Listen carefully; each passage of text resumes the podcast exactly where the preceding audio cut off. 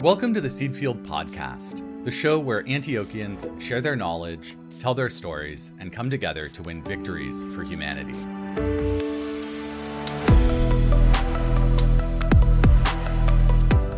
I'm your host, Jasper Nighthawk. With today's episode, we're kicking off season three of our podcast, and we have something really special for you. We're putting together a series of episodes that explore sex around Antioch.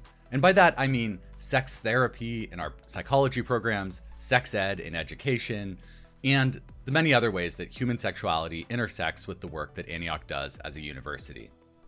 To kick things off, I could not be more excited to talk with today's guest, Dr. Markie L.C. Twist. Markie is an award winning sexuality educator, sexologist, relationship therapist, author, and international speaker. She's also a licensed marriage and family therapist and mental health counselor, and a certified sexuality educator and certified sexuality educator supervisor. She's also a prolific scholar with over 70 journal publications, 13 book chapters, and she's co written numerous books. She's the editor in chief of the journal Sexual and Relationship Therapy International Perspectives on Theory, Research, and Practice, and she serves on the editorial board of one of the most prominent journals in her profession, the Journal of Marital and Family Therapy. This year, Antioch New England was lucky to hire her as teaching faculty in the Applied Psychology Department, and we couldn't wait to welcome her on the Seed Field podcast. Markie, welcome. We're so glad to have you here. Excited to be here. Thank you so much. And thank you for putting sexuality front and center. It's an important topic. So I'm I'm honored to be a part of this conversation. Thank you. We totally agree. And the topic of our conversation is going to be really supporting young people as they discover and explore their genders and sexualities and yeah. and just like all the all the different things around that. But before we jump in or as a way of jumping in, I want us to do something we're doing more and more on this podcast, which is disclose to our listeners the positions that we're coming from. I think that this is important, especially when we talk about things like race and gender and sexuality, but like really anything that intersects with power, which is really like anything that we might talk about. So it's good for these disembodied voices to be attached to some subject positions. So for myself, I'd love for our listeners to know that I'm a cisgendered man, I'm white, and while my sexuality is complex, I'm in a monogamous, basically heterosexual relationship. I'll leave it there. I don't always know how much to give, but I'd love to ask you, Markie, where, yeah. what position do you come from? Yeah, I really appreciate you acknowledging positionality because I think it's really important. And I, I usually start any presentation or teaching opportunity talking about my positionality. And so, some of the things that are probably important I'm originally from a small village on the road system in Alaska called Houston. And it was heavy First Nations and the majority uh, First Nation and then white. And then it, it was very like working class, low, low income. And so, when the internet became available as I aged and when we had more connectivity, it's growing up where I did, that's a lifesaver. In addition, growing up where I did, I'm just so excited to see people and meet people because if you spend more time staring at moose than you do people, you know, you're just excited about the world and the people in it. And so I think that there's no way to, to take that apart from my my own where I am now as a person. Other identities, uh, I'm a Gen Xer. Um, I am bisexual. Uh, my kid and I have fights over whether or not I really should be calling myself pansexual. I don't feel like that change in identification is necessary for me. I'm also androgynous, so I use she, they pronouns, not the same thing as non binary, because I very much feel myself gendered, and it kind of depends on the day and the tasks. Um, and so I think that's a that's a more health helpful way to lens it for me. And then I am consensually non-monogamous. My kid is raised by a couple parenting partners and a primary partner and then a biological father and we're kind of more in a polyam type network, but it isn't I think when people hear polyamorous or consensual non-monogamy their mind immediately goes to sex and that's like only a small part of those relationships and not really a big part um, of my dynamic. And then I'm kinky. Yeah, I have real specific interests that I enjoy in terms of erotic orientation. and that probably gets talked about the least just because our society still has a tremendous amount of judgment around um, people that have kinks and fetishes and then overall i would say i'm a fourth wave feminist meaning that ultimately i just believe in empowering the most minoritized voices and so that's often tied to positionality in the intersection of where someone is standing on the globe and in what point in time and then i'm white appearing um, my family has a complicated background. My dad's originally from Norway, so my father and his family immigrated. My mom is Basque and English and German Jewish. There's a lot going on there, and I certainly think that all of that influences how I see the world and therefore how I see my work. So, yeah, thank you so much. And it's so generous to reveal things about about yourself. I think it's a way of making yourself kind of vulnerable or putting yourself out there. I totally agree. And it's what we also expect you know it's what we expect our clients to do. As a therapist yeah. Yeah and and sometimes our students. So if we're not willing to set the same kind of example then how can we expect other people to do it? So. Yeah that's great. Well i want to hear a little bit more about your background but i thought we could get into it through a question that I've I've done a little research. I think I have somewhat of an answer for myself, but I, I don't think everybody knows what sex therapy is in general. So I thought maybe you could tell us what is sex therapy and also how did you come to choose this as your career? Yeah, absolutely. I actually think that's a it is actually a hard question. And there's still a lot of debate really on what sex therapy is. So eh, sex therapy is kind of a specialized some people feel it's a specialization within larger umbrellas of therapy. So I'm a licensed marriage and family therapist. Sex therapy is within the scope of practice within that profession. And so many people would say, well, that's just an area of specialization within family therapy. I think that's true, but many people also consider it sort of its own standalone field. And I think that the reason people feel it's it's important enough to be a standalone field is it really the topic of sex and sexuality hasn't gotten nearly enough attention just in therapy practice in general and then also across therapy settings in terms of education. Like learning about therapy very few people get a lot of sexuality education and myself and many people feel that sex is sort of as fundamental as other um, basic needs. So if it's right up there with eating and drinking water and using the bathroom and getting sleep then we probably should at least be ses- assessing around um, sexuality and sexual difficulties when we're working with clients. I think a lot of people hear sex therapy and they think of like oh that's where there's like a therapist who's in the room while you're having sex with your partner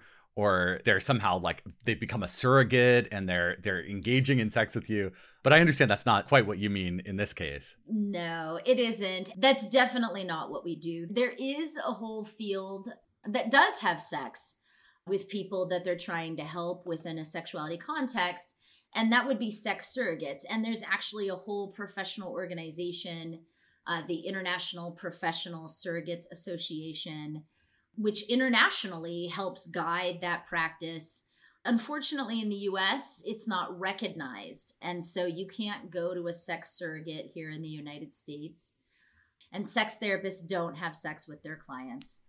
We're just as boring as other therapists. yeah. So how did you come to to be a sex therapist? Yeah, so actually I never know how this will sound, but I actually had no intentions of ever being a therapist. And so I actually wanted to be a sex educator. And I actually got all the way done with my undergrad, which was focused on psychology and criminal justice, because I thought I was going to be the next like FBI profiler, even though I didn't know that was a not a real job. And so went to school for that. And then I was a sociology of sexuality teaching assistant my last semester of college. And I was like, that's it. I just want a legitimate excuse to talk about sex with everybody for the rest of my life. What job is that? And so sexuality is what led me into the field. It wasn't at all the therapy part. Um, that's just been an added gift and a bonus, learning how to better listen as a human and have more compassion and empathy. And I'm I'm grateful for that part of the journey. That's great. Well, I, I really want to center our conversation around the ways that we can support young people, like as parents, but also as family members and teachers and community members, because like we all have young people in our lives, at least I think almost everyone. But I want to talk about how we can help these young people as they discover and explore questions of identity and sexuality. And so I think a good place to start in on that would be by laying out the many areas of diversity in human sexuality. And you specifically advocate for visibility and acceptance of people with diverse gender and sexual expressions, which I think our listeners might be more familiar with, but also with erotic and relational diversity. And you use this acronym GSERD. So, like gender, sexual, erotic, and relational diversity. So, can you explain why this bigger umbrella term is useful? Yeah, absolutely. And and I would love to think that I was brilliant enough to have came up with this idea myself, but the idea originated about 5 or 6 years ago in the UK through Dominic Davies and Meg John Barker who I'm great friends with and they're brilliant scholars and clinicians. And they took a look at what was happening kind of globally and more historically in terms of the alphabet soup or the LGBT IAQ plus, depending on what alphabet you're using and which letters go in that acronym. And they said, gosh, you know, that's wonderful. And we need all those identities. And that's really important. And especially in the US, we're much more identityist than they are in Europe and the UK. So this is not, I, I hope listeners understand this. This is not like throwing the champagne out with the cork. It isn't like we're going to get rid of the alphabet the idea here is it just is more all encompassing. So the problem with just that alphabet is it only focuses on sexuality and gender, and it doesn't even do it in a really comprehensive way. And then on top of that, it is not focused on um, relational orientation or erotic orientation. And so there's no real room for consensual non monogamy polyamory per se. Um, and there is no room whatsoever for kink BDSM folks. I mean, we all have what my my professor in college, Dick Skeen, which is a great name, and how do you not go into the field of sexuality with that name?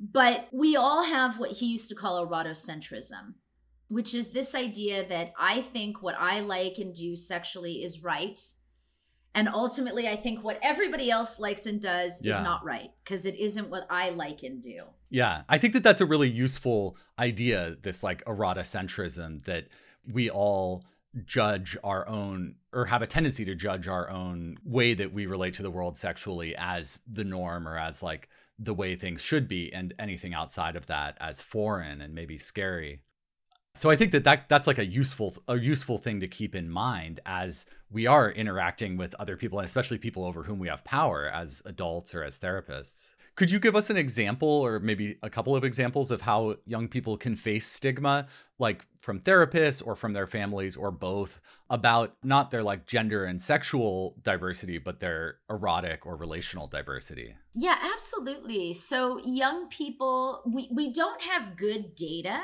we barely have data on young people in terms of gender and sexual orientation. We don't have hardly any data on uh, their erotic orientation or their or their relational orientation. And I think that speaks volumes already. I think it's because we're so afraid to talk with young people about those identities, even though, guess what? They have the internet they know they exist and that's part of why the need to broaden our way of thinking is so helpful because they're having contact with all sorts of people. So you know parents will automatically assume they might not be in a space right now of assuming that their young person um, is the gender they were assigned at birth and they might not be in a place where they immediately assume their kid is heterosexual However, they're definitely still in a place most of the time where they assume, oh, you're going to prom? Who's your date? Right? It isn't, are you going with a group of people or are you going to take two dates? Right? There's an automatic assumption or are you are you gonna go by yourself because you Right. don't want to be in a relationship? Yeah maybe maybe you're you know more asexual. And and that is not acknowledged at all even though we do have data that says that young people are more asexual than previous generations. That or i'm always cautious of this that or we're just measuring it more now right? It's hard to tell. But we there's no space for that. The other thing is there's no space for young people are engaged in technology and have been their whole life unlike my generation where there's a pretty clear demarcation of before and after. Like the internet yeah. Yeah but i was still young enough to be a young person when it happened but an adult. There is no separation. So guess what? Like they might just be attracted to technology. It might have nothing to do with humans. Yeah well i i, I super want to talk about digisexuality later. Yeah, like this idea of being someone who's more sexually in the digital universe. But i i want to move and talk talk about the idea of coming out which i think is a classic narrative in our culture. The idea that there's a specific moment when you're like mom i'm gay or whatever. And i i think that this can be super useful and there's like national coming out day. But in in your work you prefer to talk about visibility management. So i want to ask why do you want to move away from this idea of coming out towards a more visibility management model Yeah, I think coming out is a really important process for many people in terms of their GSERD identities. For many people early on, especially once they've kind of come to terms with their own identities, they then start to want to share that. And that's great. I'm not everybody has the power and privilege and positionality to be able to share that. So that's one of the issues that I have with just the idea of of coming out is it's not experienced you know, equally and equitably. But the bigger issue is is the concept of visibility management of which coming out is a part of. So again, it's just encapsulated within a larger umbrella. And this is the idea that because society, dominant society sets up what I think of as invisible walls, that means that a whole bunch of people aren't seen because they're just they're not visible. Like if you're kinky, you're not visible. If you're polyamorous, you're not visible. The dominant society defaults to people being straight and heterosexual and cisgender and not kinky and monogamous. So that invisibility makes it so people who have GSERD identities, they have to come out in order to be seen. And then it isn't just a one-time process. That's the other kind of misunderstanding with with coming out is there's this idea that you're you're just going to do it once. But the thing of it is is you then have to continually do it all the time because society keeps having all these walls of invisibility everywhere you go. So sure you come out to your family as a young person but then now you have to come out at school. And then now you have to come out at work. And now you have to come out in college and so it just it's never just a one time process and when you're in relationships with people like partners your kids i mean i'm a parent now, you also have to think about visibility management because the walls of invisibility are high. So, like, if my kid has a performance at school and the school only allows for two people to come to the performance because they make the assumption that everybody has two parents, then that puts my family in an awkward position. And that's upsetting, right? Like now I either have to make the choice of if I want to actually email this school and say, well, my kid actually has like four parents. Can we all come right? Because i don't know how to make choices around this. And and maybe i don't make that choice. Maybe we just make a choice as a family whether or not we're going to be visible to attend this performance so that's the frustration i think is this idea that coming out is this one time thing and um, that everybody can do it and that everybody should and quite honestly the bigger issue is the dominant society needs to tear down their walls of invisibility so that people don't have to go through that anymore.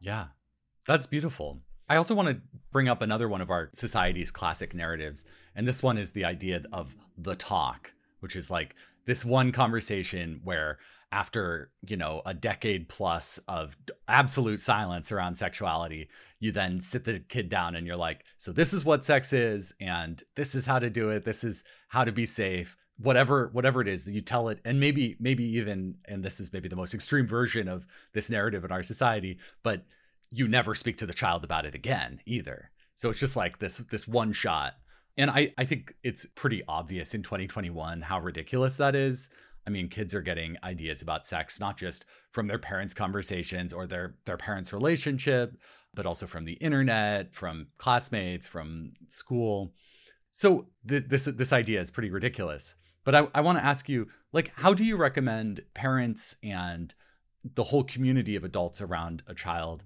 How do how should we be approaching discussions and bringing up or answering questions of gender, sexuality, and erotic and relational diversity? Yeah, this is a great question because the thing of it is, is I agree with you. I think that way of conceptualizing, you know, kind of the big talk you're only going to talk about sex once with your kid or a kid and that's it. I think that that is still happening. It seems dated as an idea, but it is definitely still happening. And a lot of that's because people repeat what they learned from their own families around sexual legacy. And that's often what happened in their family. And there aren't good examples of something else to do instead, right? And so, really, the something else to do instead is first of all sexuality and gender and i would even go ahead and argue relational orientation and erotic orientation they're just an everyday part of a person's existence to varying degrees depending on who they are. And so it's it's sort of just the air we breathe. And so to not acknowledge that air throughout the lifespan i think is a really big missed opportunity. And and it puts a lot of pressure on parents to wait for a particular time to have conversations when honestly, you can have pretty natural conversations that are age appropriate and often driven by the young person across the lifespan. And so it really starts from the very beginning, like when someone becomes pregnant, instead of focusing on what their genitalia looks like, focusing on just, yeah, I'm I'm pregnant with a baby well, what are you going to have? I'm going to have a baby. Just really making gender something that's more broad and fluid, even from the very beginning, sets up a different conversation around gender than that you have with kids. And here's the bottom line kids are going to natural whatever this means naturally default to whatever is the most common anyway i mean people kind of freak out and i'm like listen not all kids are going to be gender queer the majority of people still are cisgender. So just talking about gender isn't going to like make your kid gravitate towards any one gender. It just helps them be broader in their thinking. Mean, it helps them be more patient and understanding with other people if they operate outside of cisgender. Yeah, that makes so much sense that when you're talking with your kids about diversity on these these different areas, you're not just saying like, "Hey, I'm not going to disown you if it turns out that you are X, Y, or Z," but also you're setting them up that when they learn that their friend is in some way not the same as them, they're not going to be like mean or or scared. Right. Right. And when they see like an all gender bathroom, they're not going to like have like a panic attack over that. I mean, it, it, shouldn't even matter. I mean, their bathrooms at home are all gender. I mean, it it really just making it natural and you can do the same thing in each of these areas. Like sexual orientation, you can easily talk about like you know, if your kid's like, "Hey, I have a crush on someone at school." Instead of assuming that someone is a differing gender than the kid, you can just say, like, wow, really tell me about them, right? Just broaden it. it, this isn't like you have to do, like, I, I don't think as a parent it's your job to have to teach your kid about, like, the history of like Stonewall and and like you know I, I think mean, that could be good. Yeah, it should be taught in school. Absolutely. Yeah. And my kid knows about it, but you can do things that are really subtle that make a huge difference and and so it's not just one conversation it's definitely over time now having said that the majority of kids still learn from their friends it isn't even the internet they still learn from their friends who are learning from the internet. And actually, most kids still to this day, kids and adolescents will report they wish they had learned more from their parents. it isn't that people don't want to hear about their familial sexual legacy it's that it feels so always you know something that's special and only talked about this one time and and that's all we're going to do and that's crazy cuz i mean think about it you remember disney movies as a kid and and i know this is controversial but it would have been nice if at some point my mom might have said i was obsessed with sleeping beauty it might have been nice at one point if she had said hey what do you think about consent in that situation? You know, like do you think that that she consented to be kissed by someone in order to wake up? That's a natural conversation and sleeping beauty play is a whole entire area in kink BDSM. So you don't have to name something as kinky, but you can start to apply basic ideas from the culture which are like there needs to be consent. It, you know it needs to be talked about. How how do i have conversations with my young yeah. person about that? Well guess what? It naturally happens. I want to ask about one of these other things that that that can be named though which is you've made this argument that there's an emerging sexuality called digisexuality which i think we alluded to earlier. And you you think this is this is something that's emerging. We're going to see more and more of it. Can you explain this term digisexuality and why why it's a useful thing to point at and observe?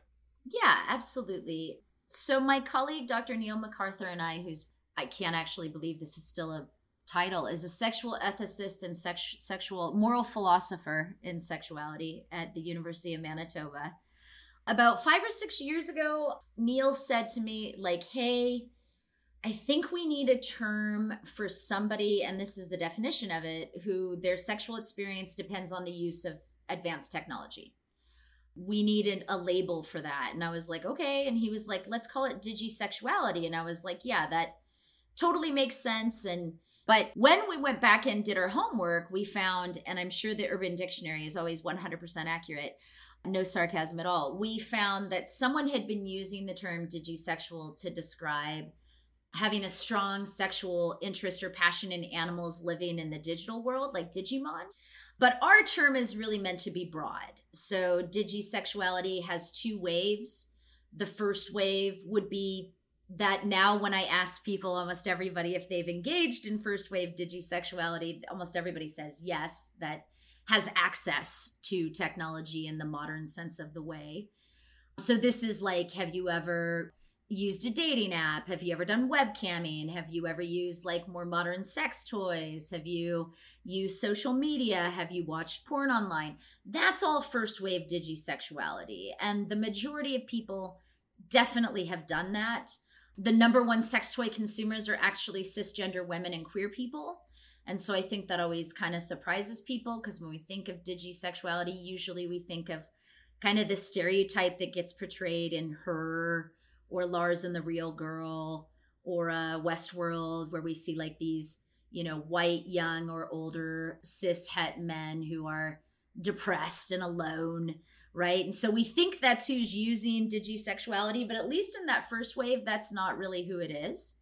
The second wave is where the technology is so immersive that it it need not involve a human partner to enjoy the technology itself Whereas in the first wave, the technology is a mediator, usually between the person and a partner or partners or humans in general. Second wave is like robots, sex dolls, virtual reality, augmented reality, artificial agents, and almost everybody that I talk to have not had much chance to engage in second wave. There's lots of reasons for that, but a lot of it has to do with affordability um, okay. more than almost anything. Yeah. Well, I, I wanted to bring up digisexuality because I think it's it's kind of this useful thing where for a lot of people who uh, otherwise might consider themselves liberal minded, the idea is still foreign, at least the second wave's digisexuality. And there's kind of this knee jerk aversion that to me is like kind of an, an, a good analogy to what I see more conservative folks feeling when they consider like homosexuality or non monogamy or kink. And I think that a lot of us like to think that we're going to be really flexible and accepting new things. But I think this is this is maybe a good place to ask a question of just do you have any suggestions for parents or other people who are, you know, no longer like young people who just accept whatever is coming at them in culture? And if we find ourselves like maybe repulsed or disgusted when we first consider Yeah. an emerging or newly visible sexuality. Yeah, and I love that you're broadening it that way because I don't think digisexuality will be sort of the end all be all of this, right? As things grow and change, identities and experiences grow and change with technology and and apart from that. And so how do we not yuck people's yums that start to emerge and and people are really freaked out by especially like sex robots. It it really freaks them out. And and there's two things that I think are happening. One is that erotocentrism we already talked about. And then two, actually technophobia. In many ways, people are technophobic. And actually, unfortunately, therapists tend to be more technophobic than just the general population. And so when you merge erotocentrism and technophobia together, you get digisexual phobia, which is this, you know, I'm terrified of this and I'm terrified uh, for my kid. But the thing we need to understand already is this younger generation uh, has never not had technology in their life. They're also developing an identity across the lifespan, and most Western scholars see that happen in adolescence about age 12. And that includes a sexual identity. And so if there's if they've never not had te- technology and their identity is developing, there's no way that technology hasn't influenced how they see themselves sexually. There's I just I don't know how it would not be possible. And the average age of online first first time pornography viewing in this country ranges from this is the average 11 years of age to 13 years of age. And the researchers that I read also like to note that about 90% of those people are doing homework while they're engaging in online pornography use. I think a lot of things. One, I think this is a bigger issue than just parents. And so, those of you who are parents or work with parents, please take a deep breath. You can't do all this on your own. We as a society have to figure out how we're going to offer more comprehensive sex education to young people because it's sort of not sex workers, porn people's job to teach our kids about sex, but yet that's falling on them. Hmm, that's such an interesting point. You shouldn't expect that your kid is going to learn how to do sex or what's, you know, healthy all the time in terms of sexuality by watching sexual athletes. Like they're Yeah. entertainers. it's their job. They're not educators.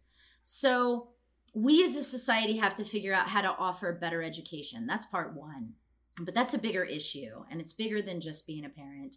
Yeah, well, I think it's so it's so useful for us to consider this, and I don't hear many people out in the wider world talking about these things or trying to just game out how how we'll be able to how we'll be able to move through them, and like not even in the future, but like how in the present we can we can support people across the board who are who are dealing with this broader range of things that our society doesn't always Yeah. have space for yet. absolutely. Well, we are out of time, but thank you so much for coming on the show, Markie. It's been a total pleasure talking with you. Thank you. I really enjoyed it. Thank you so much, Jasper, for having me.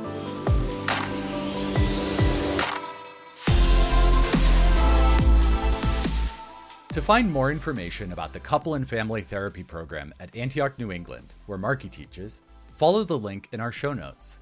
We're also linking to Markie's personal website, where you can find more information about her books, publications, and other talks that she's given. We post these show notes on our website, theseedfield.org, where you'll also find full episode transcripts, prior episodes, and more. The Seed Field podcast is produced by Antioch University. Our editor is Lauren Instenes. A special thanks to Karen Hamilton and Melinda Garland. Thank you for spending your time with us today. That's it for this episode. Join us next week for the next conversation in our series about sexuality. And don't forget to plant a seed, sow a cause, and win a victory for humanity. From Antioch University, this has been the Seed Field Podcast.